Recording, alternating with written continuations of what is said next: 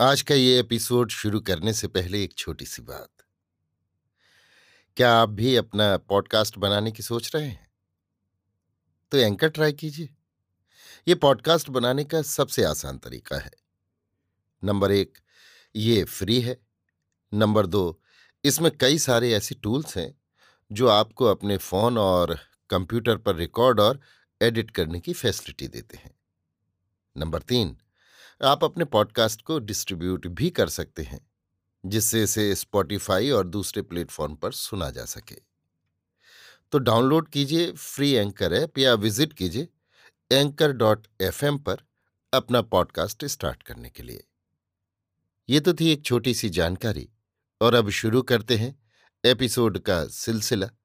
तो आज के एपिसोड में, लीजिए सुनिए आचार्य चतुर्सेन शास्त्री के लिखे उपन्यास सोमनाथ के सैंतीसवें भाग, राजकलह को मेरी यानी समीर गोस्वामी की आवाज़ में। गुर्जरीश्वर महाराज चामुंड राय अत्यंत क्रुद्ध थे। वे क्रोध में आकर अंट संट जो मुँह में आता था, वही बगझक रहे थे। उनके सम्मुख गुजरात के राजस्व सचिव विमलदेव शाह बैठे थे। उनके चेहरे पर भी दृढ़ता और विद्रोह के चिन्ह स्पष्ट थे। महाराज ने कहा, गुजरात का राजा मैं कि तू? आप विमलदेव शाह ने संक्षिप्त जवाब दिया तो राजकोष का स्वामी कौन? मैं। महाराज ने क्रोध से कांपते हुए कहा, तू तो चाकर चाकर राज्य का, राजा का नहीं। राजा का क्यों नहीं? राजा भी राज्य का चाकर। ये बात है, तू राजविद्रोही है। मैं राजसेवक हूँ, पर मैं जैसी मेरी इच्छा होगी राजकोष खर्च करूँगा। ये नहीं हो सकता। तूने वल्लभ को दम्म क्यों भेजा? उसकी आवश्यकता थी राजकार्य के लिए। मेरी आज्ञा क्यों नहीं ली? महाराज को राजकाज देखने का होश ही नहीं है। राजकाज तो दूसरे ही देखते हैं। दूसरे कौन? जैसे मैं? तो राजा कौन? महाराज? तब दे राजकोष मुझे। नहीं, राजकोष राजकार्य में व्यय होगा। मैं तुझे पद भ्रष्ट करता हूँ। मैं अस्वीकार करता हूँ। तेरा इतना साहस? बिना साहस के तो महाराज राजकाज होता नहीं। राजा के मुँह से क्रोध के मारे झाग निकलने लगे। उन्होंने एक खवास की ओर देखकर कहा, पकड़ इस हरामखोर को। हरामखोर की गाली राजा के मुँह लगी थी। गाली सुनकर विमलदेव शाह का मुँह लाल हो गया। उन्होंने तलवार सूंत ली। इसी समय खवास राज आज्ञा का पालन करने को आगे बढ़ा। विमलदेव ने खट से उसका सिर काट लिया। राजा के सामने खून की नदी बह निकली। लाश तड़पने लगी। राजा का क्रोध हवा हो गया। वो भय से थरथर कांपने लगा। खवास, चाकर, जी हुजूरिये सब भाग खड़े हुए। विमलदेव शाह ने आगे बढ़कर कहा, महाराज, उचित तो ये है कि आपकी जिस जबान पर गाली चढ़ी है, वो जबान अभी काट ली जाए, पर इस बार माफ़ करता हूँ। विमलदेव शाह गुजरात का राजस्व सचिव है। उसके साथ गुर्जरेश्वर को प्रतिष्ठा का व्यवहार करना चाहिए। राजा की वाणी जड़ हो गई। उसने भर्राए स्वर में कहा तो विमल, तू अपने राजा को मार डाल या दम्म दे। दम्म तो दूँगा नहीं, जितना था दे चुका हूँ। राजा को रुपयों की बड़ी आवश्यकता थी। उसने बहुत सा मूल्यवान पत्थर खरीदा था। कुछ मालाओं की गणिकाएँ आई थीं। उन्हें धन देना था और भी खर्च थे। जितना रुपया आता था, वो तुरंत ही उड़ जाता था। महाराज हिसाब किताब रखते नहीं थे। हाथ उनका खुला हुआ था। उन्हें हर समय ही धन की आवश्यकता रहती थी। राजा ने आँखों में आँसू भरकर कहा तो तू मुझे मार डाल विमल। ये काम मैं तो नहीं करूँगा, पर महाराज इसका भी प्रबंध हो चुका है। संभवतः आज ही आपकी इच्छा भी पूरी हो जाएगी। अब मैं जाता हूँ। ये कहकर रक्त से भरी तलवार हाथ में ले विमलदेव शाह लौट चले। राजा ने रोक कर कहा, अरे ठहर विमल, ये क्या बात कही तूने? इसका क्या मतलब है? अब धीरे धीरे दामोदर मेहता ने आकर राजा को प्रणाम किया। उसने कहा, ये बात मुझसे पूछिए महाराज। क्या तू भी षड्यंत्र में है, महता? और तुम सब लोग राजवध किया चाहते हो? महाराज, दामोदर ने कहा, राजवध कौन करना चाहते हैं और कौन महाराज की रक्षा करते हैं? महाराज को इस पर विचार करने की फुर्सत ही नहीं है। फुर्सत क्यों नहीं है? पर तुम लोग सब मनमानी करते हो। मुझे कुछ बताओ तभी ना। तो महाराज, ये यशस्वी महाराज मूल राजदेव की अकलंक गद्दी है, और महाराज राजराजेश्वर चामुंड राय न्याय विधान में पीछे नहीं है। मैं एक अभियोग उपस्थित करता हूँ। महाराज इस पर विचार करें। और विमल? विमलदेव शाह साक्षी रहे। अच्छी बात है, अभियोग उपस्थित कर। परंतु महाराज एक वचन दीजिए। अभियोग चाहे जिस भी पुरुष के विपरीत हो, और वो पुरुष चाहे जैसा भी प्रभावशाली और महाराज का प्रिय हो, आपको न्याय करना होगा। पर अभियोग क्या है? महाराज की हत्या का और गुजरात के राजतंत्र को उलटने का तो मैं वचन देता हूँ। अभियोग किसके विरुद्ध है? अपराधियों को उपस्थित कर। दामोदर ने संकेत किया, सेनापति बालुका राय रस्सियों से बंधे यति जिन्न दत्त सूरी को लेकर उपस्थित हुए। राजा आश्चर्यचकित हो दामोदर की ओर देखने लगा। दामोदर ने कहा, महाराज, मैं बालुका राय से कुछ प्रश्न करता हूँ। वो सुनिए, परंतु ठहरिए। उसने फिर संकेत किया इस बार देवसेन बालचंद खवास और महाराज की प्रिय तांबुल वाहिनी चंपकबाला को ले उपस्थित हुआ। दोनों के हाथ रस्सियों से बंधे थे। अब दामोदर ने बालूका राय से पूछा, बालूका राय, तुमने इस यति को कहाँ पकड़ा? नांदोल के राजमार्ग पर। ये कहाँ जा रहा था? नांदोल। तुमने इसे किस लिए पकड़ा? दामू मेहता के आदेश पर। इसके पास तुमने क्या पाया? एक पत्र और एक मुद्रा। ये दोनों वस्तुएँ महाराज के सम्मुख उपस्थित करो। सेनापति ने दोनों वस्तुएँ तुरंत महाराज के आगे धर दी। महाराज महारानी दुर्लभ देवी के हस्ताक्षर और मुद्रा देखकर अचरज में डूब गए। अब मेहता ने देवसेन से पूछा, देवसेन, इन दोनों को तुमने कहाँ पकड़ा? सरस्वती तट पर, नगर द्वार के बाहर। किस समय? तीन प्रहर रात्रि जाने पर। किसकी आज्ञा से? आपकी। इनके साथ कौन कौन था? महारानी दुर्लभ देवी। ये यति और कुमार दुर्लभ देव का सामंत।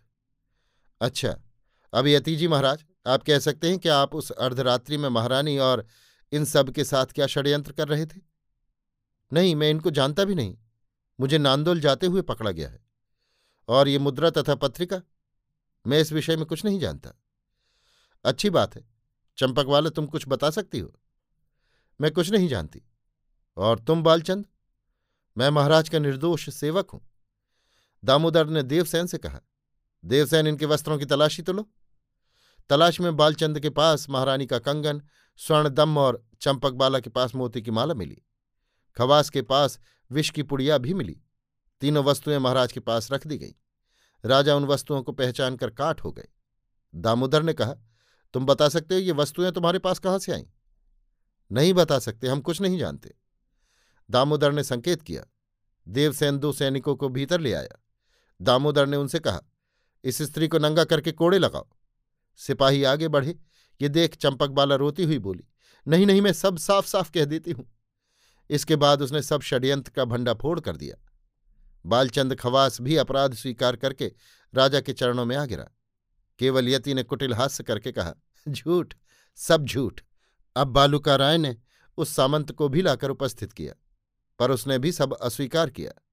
परंतु अभियोग प्रमाणित करने भर की सब सामग्री जुट गई थी। दामोदर ने कहा, महाराज, आपकी आज्ञा के बिना हमने महारानी और राज्य मंत्री वीकर्ण शाह को बंदी नहीं किया था। सो आप इन दोनों को बंदी करने की आज्ञा दीजिए। महाराज चामुंड राय शोक, क्रोध और संताप से सिर पकड़कर बैठे रह गए। दामोदर ने कहा, महाराज ने न्याय का वचन दिया है, आज्ञा दीजिए। राजा ने दोनों को लाने की आज्ञा दी। महारानी क्रोध से लाल मुँह किए, सिंघनी की भांति आ खड़ी हुई। दामोदर ने कहा, महारानी बा, मैं आपसे कुछ प्रश्न करूँगा। गुजरात की रानी अपने चाकरों को जवाब देने को बाध्य नहीं परंतु मैं महाराज की ओर से पूछता हूँ, महाराज अभी जीवित हैं, उनमें बोलने की भी शक्ति है, वे ही क्यों नहीं पूछते? राजा ने कहा, महारानी, मेहता की बात का जवाब दो। मैं कोई जवाब नहीं दूँगी, मैं किसी के प्रति जवाब दे नहीं हूँ। आपने राज विद्रोह किया, रानी बा रानी स्वयं ही राजा की अर्धांगनी है। उसके प्रति राजविद्रोह का अपराध लगाने का अभिप्राय है। उसका अपने ही प्रति विद्रोही होना। सो ये असत्य है। आपने महाराज को मारने का षड्यंत्र किया था। राजा कभी मरता ही नहीं है। राजा चिरंजीव है। परंतु मैं महाराज चामुंड राय के संबंध में कहता हूँ। राजा वही है जो सबका स्वामी है, जिसे राजत्व का ज्ञान है और मर्यादा पालन की शक्ति है। जिसमें वो नहीं है, वो राजा ही नहीं। उसके प्रति विद्रोह का प्रश्न ही नहीं उठता।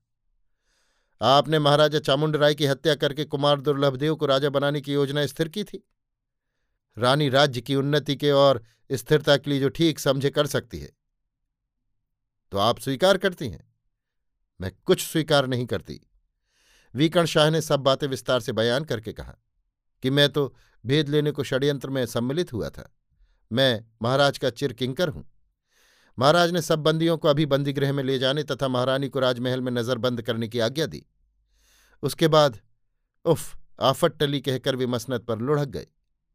दामोदर ने कहा, अभी आफत नहीं टली महाराज, आफत सिर पर आ रही है। महाराज फिर घबरा कर बैठ गए। उन्होंने कहा, अब क्या? दामोदर के संकेत से सामंत सिंह चौहान ने आगे बढ़कर राजा को प्रणाम किया। राजा ने पूछा, ये कौन? मेहता ने कहा महाराज, ये सामंत सिंह चौहान है। घोगा बाबा का पुत्र आज आठ दिन से महाराज के दर्शन को भटक रहा है। महाराज के मुख पर वात्सल्य की प्रसन्न मुद्रा छा गई। उन्होंने दोनों हाथ फैलाकर कहा, आह पुत्र, आह घोगा बापा बहुत दिन से देखा नहीं, तू आठ दिन से, ये हराम खोर राजा ने भयभीत नेत्रों से विमल देव शाह की ओर देखा। अभी भी उसके हाथ में वही रक्त भरी तलवार थी और वो आद्योपांत सब नाटक चुपचाप देखता रहा था। दामोदर ने कहा, महाराज, विपत्ति सिर पर है। कैसी विपत्ति भाई? विपत्ति विपत्ति। विपत्ति का कोई आदि अंत भी है? महाराज, चौहान आपके पास घोगा बापा का संदेश लाए हैं। क्या संदेश है पुत्र? महाराज, गजनी का दैत्य नगर गाँव जलाता, लूटता। सब स्त्री पुरुषों को तलवार के घाट उतारता, गुजरात की ओर धसा चला आ रहा है। गुजरात की ओर? महाराज ने बालूका राय की ओर प्रश्न सूचक दृष्टि से देखा। बालूका राय ने मेहता की ओर देखा। मेहता ने कहा महाराज पहले घोगा बापा का संदेश पूरा सुन ले। राजा ने फिर सामंत की ओर देखा। सामंत ने कहा महाराज उसने मुल्तान को आक्रांत किया है और बापा से उसने राह मांगी है। राह? मरुस्थली की राह। वो मरुस्थली को पार कर सपाद लक्ष्य को जाना चाहता है। घोगा बापा क्या उसे राह देंगे? उन्होंने उसके हीरों भरे थाल में लात मारकर कहा है कि लात ही मेरा उत्तर है। राजा सब बातें भूलकर बालक की भांति हो हो करके हंस पड़े। उन्होंने कहा, ये है घोगा बापा, क्या मैं उन्हें जानता नहीं हूँ? परंतु महाराज, मुल्तान के महाराज अजयपाल और लोहकोट के भीमपाल ने भय और लालच में फंसकर उसे राह दे दी है। बापा ने कहा, जब तक मरुस्थली के मुख पर मेरी चौकी है, मरुस्थली में एक पंछी भी पर नहीं मार सकता। परंतु फिर भी महाराज सावधान रहे। इसी से मुझे भेजा गया है। तो अच्छा किया।